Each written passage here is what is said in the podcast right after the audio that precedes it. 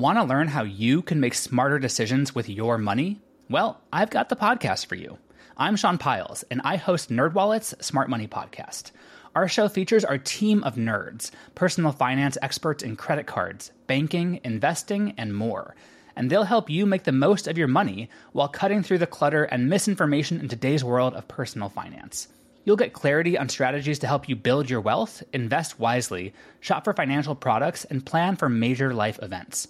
Listen to NerdWallet's Smart Money Podcast wherever you get your podcasts. As a longtime foreign correspondent, I've worked in lots of places, but nowhere as important to the world as China.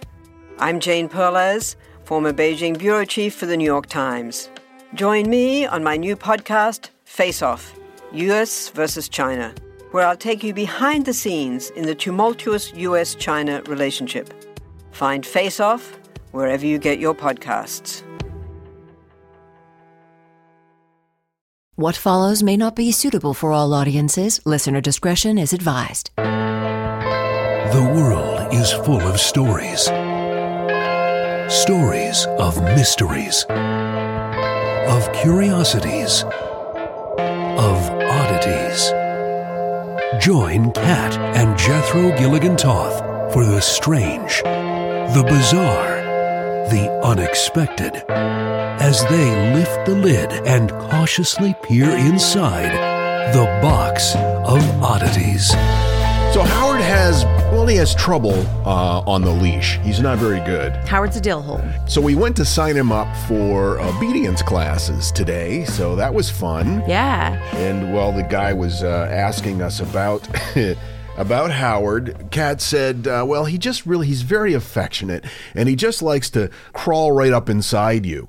And the guy said, Oh, you mean like up in, in your jacket or your shirt? And Kat said, No, like if he had a knife, he'd slit you open and crawl into your torso. Like on Hoth. And the look on the guy's face was, well, it was a combination of uh, amusement and sheer terror. No, he was fine. And if Howard did that, then Haggis would be right there apologizing for it. That's You know it, because he's an angel. kind of a weird He's an angel. dynamic that they have. Oh, he found a piece of parsley. All right, here we go. I got a story for you that is uh, about one of the most bizarre archaeological discoveries in the last 100 years. A true archaeological anomaly. It was about 100 years ago, and a Swiss miner, you know, a guy looking for metals. Yeah, no, uh, looking for metals and uh, ore, that kind of miner. Uh, he was prospecting for metal inside a limestone cave in Zambia. He'd been at it for several hours straight. Uh, this one particular morning, when he saw what looked like a kind of a yellowish object embedded in the limestone deposit. Upon further inspection, he could see that it was some sort of bone. So he carefully excavated the object from the limestone and realized it was it, it appeared to be a human skull. Ooh, a skull. Based on where the skull was discovered within that particular strata of limestone, it was estimated to be between 125 and 300,000 years old. This made it the first fossil with Homo sapien characteristics to have been discovered in Africa. The artifact became known as the Kabwe skull for the region of Zambia that it was discovered in. It's also been referred to as the Broken Hill skull for the area where the mine was located. Okay. When it was first discovered, it was thought that this object, this artifact, was a new species of humans because it didn't seem to match up with any known hominid classification. It was initially dubbed Homo rhodesiensis. They thought they had uncovered for the first time a fossil of one of our previously unknown ancient family members. Oh, wow. So they're pretty excited about that. It's one of the things that I really, really love about. Um, which museum is it? The Museum of Natural History at the Smithsonian? It might be, but it's got like all the skulls ranging from the Yeah. earliest versions of us to Yeah. the, the. I just think that's really neat. The Smithsonian, yeah. Is it the? I don't know, I'm but pretty, yes, pretty sure. probably. So, after more research and study was done on the skull, it was reclassified to Homo heidelbergensis, which is not easy to say. uh, further research indicated that the skull had many characteristics that were not only similar to Homo erectus, but also Homo neanderthalensis and modern Homo sapiens. So they weren't sure what uh, which classification to assign this to. That's really interesting. And also, I want to mention that I am super proud of you for this story because I would have bagged it a long time ago because I can't pronounce any of this shit. There's no guarantee I'm pronouncing it correctly. so it seems as though whatever classification the skull belonged in, it appeared that they were the end result that this this particular specimen was the end result of significant inbreeding between several hominid species. oh.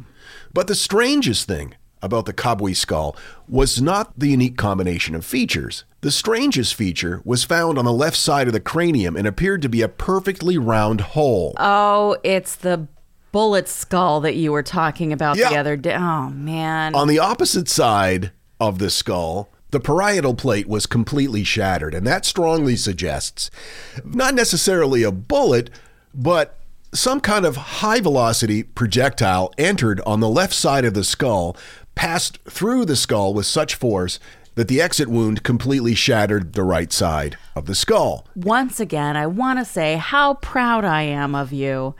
Um, for saying that it wasn't necessarily a bullet. Well, I'm- because when we were talking about it the other day, you were pretty sure it was a bullet. I haven't changed my position. I'm I'm just trying to present it in a more scientific way for now. So in modern forensics, we would look at this and we would assume it was a gunshot wound. It matches up perfectly with what one would expect if somebody were shot right behind the ear. The entrance wound, the exit wound, the way they're shaped. But again, the skull is 125 to 300,000 years old. So obviously, it can't be a gunshot wound. Or could it?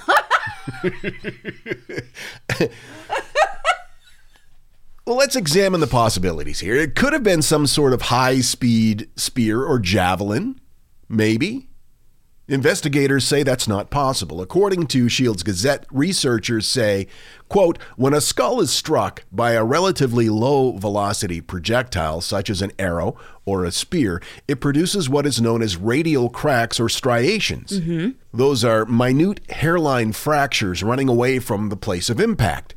As there were no radial fractures on the skull, it is unanimously concluded that the projectile must have been of far, far greater velocity than an arrow or a spear. Okay, sure. It should be noted that the presence of this extremely unusual anomaly is uh, missing from descriptions on the Smithsonian Institution's website and the Natural History Museum of London. There are pictures of the skull on the website, but no mention of the hole on the left side, and there is there are no pictures of the skull from the right side. Okay. So clearly they're covering this Oh, up. jeez. One theory has been put forward by a guy named Keith Fitzpatrick Matthews on the website Bad Archaeology, Is he an ancient skull theorist? among other things. First of all, he claims that the right side of the skull wasn't shattered but was mostly intact, and so one assumes that he has had the opportunity to inspect it. He does not he does admit though that part of the bone in that area is broken off. He also says that when inspecting the holes, he's concluded that it shows possible signs of healing. He says, quote, "The wound appears to have been a pathological rather than traumatic lesion caused by an infection in the soft tissue over it." Oh. Others say that's unlikely, that this type of pathology would have caused such a neatly and perfectly round hole in the skull like this particular example. It just, in their opinion, wouldn't look like that. In his book, Technology of the Gods, the inexplic I'm saying words, I'm looking at a word and I'm saying words that don't even exist. Inexplicable is a great word, though. The Incredible Science of the Ancients, a German forensics expert named David Hatcher Childress has come to the conclusion that, quote, the cranial damage to this person, this skull, could not have been caused by anything but a bullet. Researcher Rene Noorbergen in The Secrets of Lost Races agreed, saying, quote, this same feature is seen in modern victims of head wounds receiving shots from a high velocity, high powered rifle. Now, according to the Ancient Origins website, if this is true, it means one of the following A, the skull is not as old as it's claimed to be. B, the ancient skull was shot in modern times. Though that wouldn't make sense because they said there were signs of healing. And C, the ancient skull was shot in ancient times by a technologically advanced civilization. Wait, those are our only options. Uh, no, this is according to ancient origins. They're whittling it down. Okay. The article goes on to say that since the skull was found 60 feet below the surface, that confirms that it's at least several thousand years old and rules out the first and second options. To make things even more interesting, along a riverbed in Russia, the skull of an extinct species of cattle was discovered. This particular species lived between 2 million and 4,000 years ago, and it has the exact type of hole right in the middle of its forehead Huh. perfectly round and approximately the same size. It has the same characteristics as the Kabwe skull, meaning it doesn't have any radial cracks Right. that would result from an arrow or a spear or a weapon from that time. Whereabouts on their skull? Do we know? On the buffalo skull, Yeah, right between the eyes. right between the eyes. The skull can be seen on display in Moscow's Museum of Paleontology. Uh, there are plenty of other pictures of it online that are available. Um, I'll show you one. All right. So, um, do you want my theory? Yeah, I've got some more ideas here, but go ahead. Meteorites. That's one of them. Very good. And minor skull guy was a side sleeper. Okay, but you're right. Another scientific explanation is uh, that's been put forward is that the holes were caused by shrapnel from a meteorite shower. The meteor's shrapnel would need to be perfectly precise in shape and size, however, cylindrical or at least spherical. That's fine. I mean, It's possible. It is possible. lots of things are. But these two different skulls date back thousands of years, separated by about a thousand miles. They both have identical precise holes and exit wounds in them, indicating high velocity projectiles. Uh, these anomalies could not have been created in modern times based on geological strata that they were found in and the condition of the holes themselves. So, the shrapnel from a meteor shower is one possible scientific explanation. And of course, the pathological condition, like an infection that caused the hole, is possible as well. I didn't realize that an infection could cause a hole in your skull. Yeah. I mean- syphilis has done that. Oh, I guess that makes sense. Yeah. Yeah. So, if you take those ideas and put them aside, that leaves you with two other possibilities. That there there was an ancient civilization previously not known that was technologically advanced to the point where they could shoot high velocity cylindrical shaped projectiles and that this civilization was destroyed and we have very li- little evidence of it. Mm-hmm. Or as researchers from the Shields Gazette put forward, it appears as though, quote, Someone from the future carrying a firearm traveled into the past and engaged in some sort of transtemporal hunting expedition. Why would that be someone's guess about what happened? Well, they might be big Ray Bradbury fans. I don't know. What is that short story he did, Distant Thunder? It's pretty much that, right? Where people traveled back in time to hunt dinosaurs. No, they're not supposed to hunt anything. They're they're just supposed to look Oh, that's right. Yeah, and they because stepped the on hunting things would change A, everything. they stepped on a butterfly. That's right. Hence the butterfly effect. Oh, we should watch that again. yes, I'm in. I wonder if it's not as good as I remember. I don't remember it being good the first time I watched it. Oh, that's a good point. But then again, times change. So, besides these skulls, there are many other examples of what are called out of place artifact discoveries, or OOP art. Objects that appear to be modern but are found inside geological strata or veins of coal or even rock, indicating that they're far older than they should be. Uh, an example is the Dorchester pot. It was a metal pot that was discovered. It was blasted out of solid rock in 1852. Then there's the uh, Kingoodie artifact. This appears to, uh, it's like a, a corroded nail that was encased in solid rock, and it comes from very ancient times. The London hammer. It's a hammer that's made out of iron and wood that was found in London, Texas in 1935. Part of the hammer is embedded in lime rock. And then, of course, you've heard of the stone spheres of Costa Rica. There are many, many more examples of these oop arts. To be fair, I find it interesting that these oop arts, the state of the technology that they find embedded in, in the rock, mm-hmm. is never greater than the state of the technology of the time it was discovered, like an iron pot, for example, or a wood and iron hammer. It's not like they found an Instapot encased in limestone. Yeah, or George Foreman grill embedded in coal. Where we stand right now, any mainstream science that even acknowledges these anomalies cling fast to the explanation that uh, the bullet shaped hole was caused by pathological rather than traumatic lesion. They don't even want to uh, take into consideration the meteorite theory. They believe basically that an infection in the soft tissue over the bone is the reason for this. Okay. But the reality is, none of these explanations that I've talked about today are supported by any type of adequate evidence. Now, if additional skulls from the distant past are unearthed and they have the same type of injuries, or, you know, maybe we find a dinosaur like that or something, then maybe they can move forward. But for now, we are left with a very unsatisfying notion that we may never know what really happened to that person in Africa 125 to 300,000 years ago. Meteorite. My sources Wikipedia, Ancient Origins, The Inquisitor, Bad Archaeology, Smithsonian, Technology of the Gods, The Incredible Science of Ancients by David Hatcher, Shields Gazette, and the Natural History Museum of London. Pretty conclusive evidence. Yeah. Yeah, it's, it's a bullet wound. Yeah. Oh, yeah. yeah. Bu- bullet wound. You think it's more likely that a caveman's side sleeper was assassinated by a meteorite? You're crazy. And now, that thing in the middle. The sun is very loud. Of course, space is a vacuum, so sound doesn't travel. But if space was filled with air, by the time the sound of the sun reached the Earth 92 million miles away, it would register 125 decibels. To put it in perspective, that's as loud as a jet engine sounds from only 150 feet away. Did you know on this date in 1863, not a damned thing happened? This is the Box of Oddities. I've got to tell you, the longer we've had our Aura frame, the more I love it.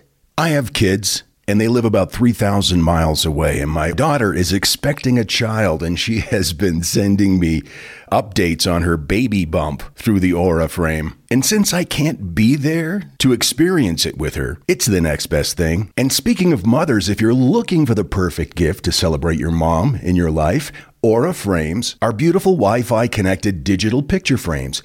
It allows you to share and display unlimited photos. It's super easy to upload and super easy to share photos with the Aura app. And here's the thing if you're giving Aura as a gift, you can even personalize the frame with preloaded photos and memories. We love Aura frames, and living so far away from family, thanks to Aura, it's the next best thing. It's like, it's like almost being there. And right now, Aura has a great deal for Mother's Day. Box of Oddities freaks can save on the perfect gift by visiting auraframes.com to get $30 off, plus free shipping on their best selling frame. That's A U R A frames.com. Use code oddities at checkout to save. That's A U R A frames.com and use code oddities at checkout, and you will save. Thanks, Aura Frames, for bringing my family a little bit closer. This message is sponsored by Greenlight. You know, as your kids get older, there are some things about parenting that gets easier. I remember once hearing my sister tell my little niece, If you put your pants on, I'll give you some Fresca. And when kids can start to reason that they get something if they do something right, it's a lot easier to manage them. Having that conversation about money with your kids, that's not the easiest thing in the world. Fact is, kids won't really know how to manage their money until they're actually in charge of it, and that's where Greenlight can help. Greenlight is a debit card and money app made just for families. Parents can send money to their kids and keep an eye on the kids' spending and savings, while kids and teens build money confidence and lifelong financial literacy skills. Your kids will learn how to save, invest, and spend wisely thanks to the games that teach kids skills in a fun, accessible way. When I was a kid, I had expected chores and then I had bonus chores. And bonus chores were where I earned money. And so if you're thinking, like, hey, my kid should be doing stuff around the house, yeah, no, you're not wrong. But maybe there's extra ways that they can learn how to be a successful financial money person. What was one of the bonus chores that you had to do? Rub my mom's feet. And what did that pay? I don't know, like a quarter or something. Millions of parents and kids are learning about money on Greenlight. It's the easy, convenient way for parents to raise financially smart kids and families to navigate their life together. Sign up for Greenlight today and get your first month free when you go to greenlight.com slash oddities. That's greenlight.com slash oddities to try Greenlight for free. Greenlight.com slash oddities. Hey, it's Kaley Cuoco for Priceline. Ready to go to your happy place for a happy price? Well, why didn't you say so? Just download the Priceline app right now and save up to 60% on hotels. So, whether it's Cousin Kevin's Kazoo concert in Kansas City, go Kevin, or Becky's Bachelorette Bash in Bermuda, you never have to miss a trip ever again. So, download the Priceline app today. Your savings are waiting. Go to your happy place for a happy price. Go to your happy price, Priceline. The Box of Oddities with Kat and Jethro Gilligan Toth. Lorena sent us an email. Hello, Kat and Jethro. One of my kids, 11 months, was in the car with me earlier today. I'm a fairly new listener, barely on Box 106, and I had just gotten him a new stuffy. It's a, a slice of bread with a smiley face. Aw. He's heard you guys in the past, but I guess he never really paid too much attention to your names. When he heard your full name, he asked, Is that his name? And I said, Yes, his name is Jethro Gilligan. Why? He said he really liked it. And so he's named his newest stuffy Jethro Gilligan. Oh. You have a junior out here in California. he loves naming his stuffies, but he's always coming up with funny, weird names for them. He has a shark named Milk. Milk shark. That makes sense. Okay, and a hedgehog named Mr. Boo Boo. Aw. Also, an octopus named Newt Newt. So, your namesake is in wonderful company. I hope you don't mind flying our freak flag proudly. Lorena, I, you know what? Not only do I not mind, I am um, humbled. I love it. That's wow. Thank you. And we were just talking the other day about the fun names that you had for things when you were Yeah, a kid. And I think this all ties in very nicely. It does indeed. What you got for me, girl? Today we're going to talk about the curious case of Samuel Wood. Samuel Wood was a native of England. He was 26 years old and he was employed at a corn mill by a miller on the Isle of Dogs, a large peninsula bounded on three sides by the River Thames in East London. Wait, there's an Isle of Dogs? There is an Isle of Dogs. I want to go to the Isle of Dogs. Hmm, I don't know if it's what we picture. As a miller, Wood would operate uh, Wood Wood. As a miller, Wood operated a mill uh, that would grind corn to make flour. Windmills have been used primarily as a method of grinding grain into flour by using the power of wind. And I had, I need you to be with me here for this moment. I had a real moment when I was in the bathtub earlier and I was researching this hmm. story, mm-hmm. and the word windmill came out of my mouth. And I went, wait, wind mill. Like it all made sense. And I was like, God damn it, why have you never thought about this before? It's a wind. It's a mill powered by wind. Yeah, it's a windmill. It's a. That's all right. We mm. all have moments like that. So Some more than others. the blades are connected to a drive shaft inside the windmill. That's connected to a gear, which is connected to other gears or cogs within the wooden housing frame, which that's where the millstones are. And then one millstone is fixed in a position while the other one rotates, and then the grain between those rocks, those stones, Millstones. it- you know, like that. The grain is poured through a hole in the top millstone or the revolving millstone, and then the more grain that's added, uh, the the flour that results from the grinding is pushed out the sides. I had no idea how this all worked, by the way. Nor did I understand the origins of the word windmill. Damn it. So, big thanks to sciencing.com, by the way, for that description of how windmills work. So, it's 1737, and Samuel Wood is walking to the grain store to fetch another bag of corn. It's August 15th. He's milling it up. Oh, speaking of which, I found a list of names that uh, translated into many languages means miller. And like, they're some of the most popular names in the world because millers, you know, I mean, that was an incredibly common profession. But like, It's okay.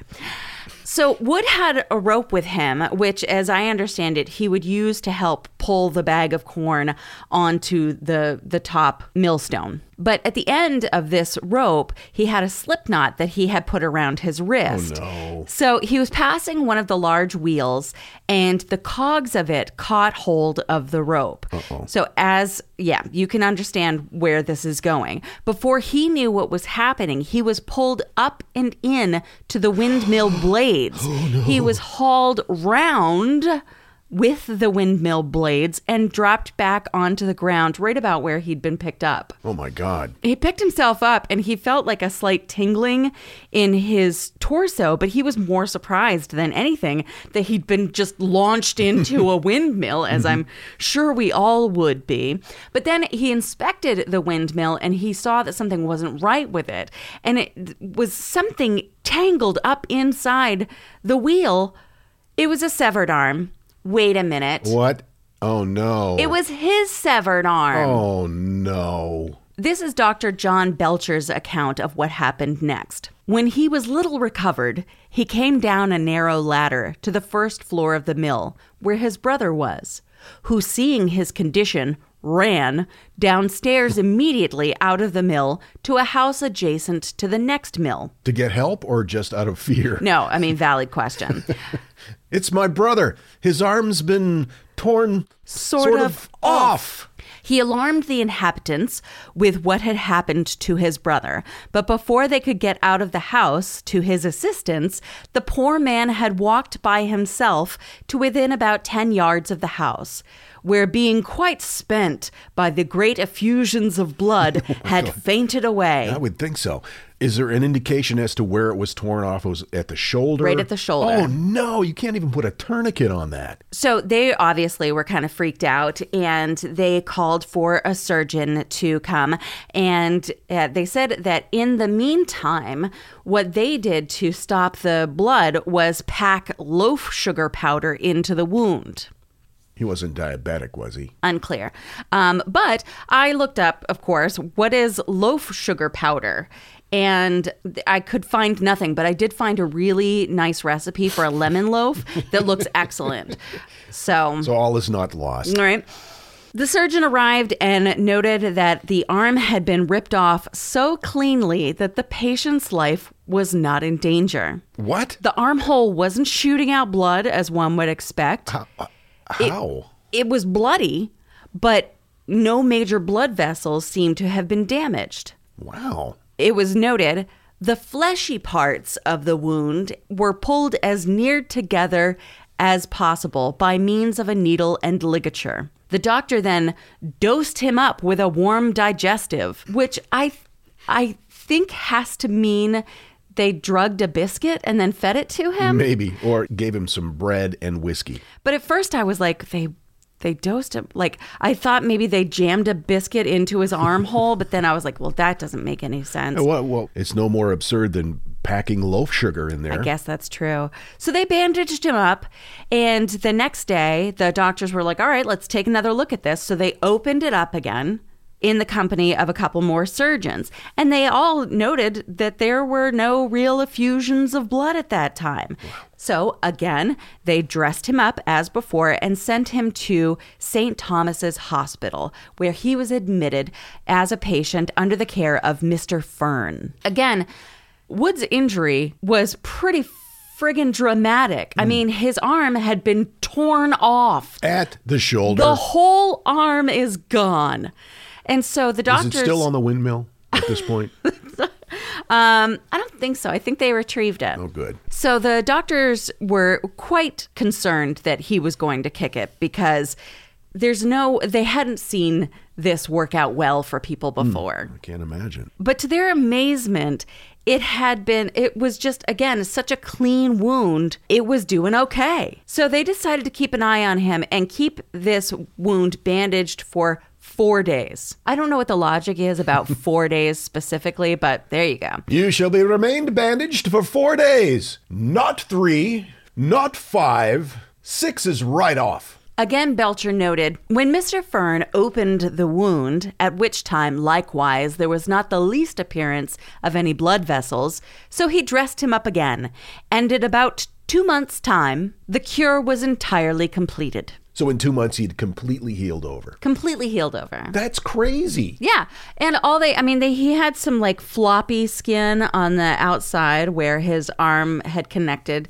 and so they just kind of like zoop, zoop, zoop, zoop, zoop, and it healed over. Wow. The idea that a guy could get caught in a windmill blade, make a complete revolution around on the uh, windmill blade, get off, notice his arm's missing, Mm-hmm. and then walk to a nearby farm blows my mind. No, I mean, I hit my thumb with a hammer once and had to lie down. I was just gonna say that. Remember that? I was literally just going to say that. While Wood was in the hospital, John Belchier noted, I found the scapula fractured transversely. So he did go and get the arm, or someone went and got the arm, and he brought they brought the arm to this doctor. As likewise the radius and ulna in two places. So the bones there were two bones in the arm were, were broken. But he says whether the bones were fractured before the arm was torn off, a man cannot possibly judge. What? Oh, he means right before. Right, yeah. Not li- that he Not had that he broken had- an arm a week before and was just tootling about grinding meal. He referred to the artery being separated, quote, so happily. It was happily separated. Yeah, I don't think so. Um, Wood recovered from the mishap within a matter of weeks and became something of a celebrity. Belchier noted, in this case, it's very singular and so remarkable that no history can furnish us with any instance similar to it in order to give a particular account of it. So he becomes a bit of a local celebrity. Mm-hmm. And that probably got him a lot of attention, Mm-hmm. which perhaps translated into more business for him at the mill. And maybe that's where we get the term busier than a one armed miller. I don't. I. That's not a. Is that a no? That's it's not, not- a not a term no, at all. don't No. try to trick me with your old timey talk. See, the thing is, I was doing some reading about terms that are related to millers, and there's a thing called miller's thumb. Yeah. which is the millers will take the product um, as cocaine dealers will and check to make sure it's as it should be. So they'll take it between their thumb and their other their forefinger and kind of grind it between those fingers. And eventually over time they kind of grind their thumb down. So they get this weird like fish head looking thumb. Weird. and uh, so they call there's a term that's like good as a miller's thumb or golden like a golden miller's thumb or something like that and it's being able to tell if something's good or not Wow. means you have a golden miller's thumb so i didn't know if that was a real saying that you just said and that makes me feel real stupid I want to make you feel stupid. I'm just playing with you. So he's got this happily separated arm, and people were really jazzed about it. Mm-hmm. So there were pieces of art made re his ripped off arm. There's actually an engraving made, which I I can show you, uh, where it's actually it just shows his torso and then his arm ripped off, and then a windmill in the distance. it's a little dark. Um, Sounds like a fourth grade art project. it also looks kind of like his legs were ripped off too, so I don't know why they did it that way, but Were the stars in the sky macaroni? But the lettering on the engraving says Samuel Wood, whose arm with the shoulder blade was torn off by a mill, ye 15th of Aug, 1737. He was brought to St. Thomas's Hospital, ye, next day, where he was cured by Mr. Ferne. Which I think that's a lot of engraving to describe what's, you know, Yeah. pretty obviously a guy who got his arm torn off. Anyway, three months after the accident, Samuel Wood was presented at the Royal Society as a living curiosity with his severed arm, which was preserved in alcohol. What? They also brought him on stage for assembled scientists to examine. They were very excited about how this whole thing went down. And because of this art that was made and because of his somewhat of a celebrity status, he was able to like make money by being the guy with his arm ripped off. and some of his friends helped him open a public house at the Mile End Road. And so that's what he did for the rest of his life is he ran this public house and just with one arm. And well, I don't know if maybe he had the other arm, but just the one arm attached to him. Right, and the other one in a jar full of whiskey of some sort. Up on the bar, That I think would be a real crowd drawer. I, I would think so. I would go Absolutely. get a stiff pint and check out a guy's windmill amputated appendage. What's a stiff pint? Is that a phrase? Yeah. I don't think so. You can have a stiff drink. As stiff as a Miller's pint is what the phrase. You turd! You're trying to trick me. so anyway, that's Samuel Wood. He got his arm ripped off. uh-huh. But it all worked out. Yeah. I mean, I think running a public house sounds like more fun than being a Miller anyway. Right, and it's easier on your thumbs as well. Yep. Well, we should wrap this up because we have a uh, a gathering of the freaks on Zoom in about a half an hour Yes. from now. Oh, I got to put a bra on. Me too. And if you are not a patron and you would like to join us, you can do so. Of course, you'd have to wait for the next Zoom. Yeah, you won't be able to make it for this one. Right, because, well, time and stuff. Anyway, go to theboxofoddities.com and uh, you can become a patron there. You get all sorts of really cool stuff like ad free episodes, and they come a little early, a day or so early. And of course, our Zoom freak gatherings. Although the freaks have now stopped calling them Zoom meetings, they're Boom meetings. Did you see that? Oh, I didn't see that. I like that very much. Regardless of what you decide, we look forward to seeing you next time. Until then, keep flying that freak flag And fly it proudly, you beautiful freak. with your good arm. And so, let it be known that the Box of Oddities belongs to you, and its fate is in your hands. Henceforth, the Box of Oddities commits to the telling of stories stories of the strange, the bizarre, the unexpected. We wish to offer our deeply felt gratitude and appreciation for your patronage. TheBoxOfOddities.com. On Facebook at facebook.com slash Box of Oddities Podcast. On Twitter at Box of Oddities. And Instagram at Box of Oddities Podcast. Copyright 2022. All rights reserved.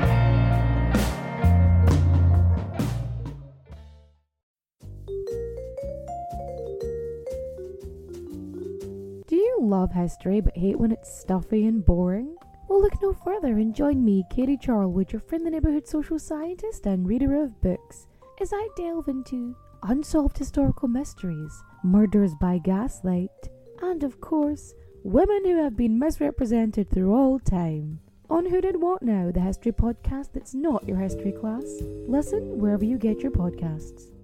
Hi, I'm Neil, And I'm Ken. And we are from the Triviality Podcast, a pub trivia style game show where a lack of seriousness meets a little bit of knowledge. Join us each week for an hour long game of general knowledge trivia featuring special guests from around the world, plus tons of extra themed episodes. If you want to improve your trivia game, Or you just want to scream at us in your car when we get easy questions wrong, then we're the show for you. Find Triviality on all your favorite podcast apps. but you know that because you're already listening to a podcast.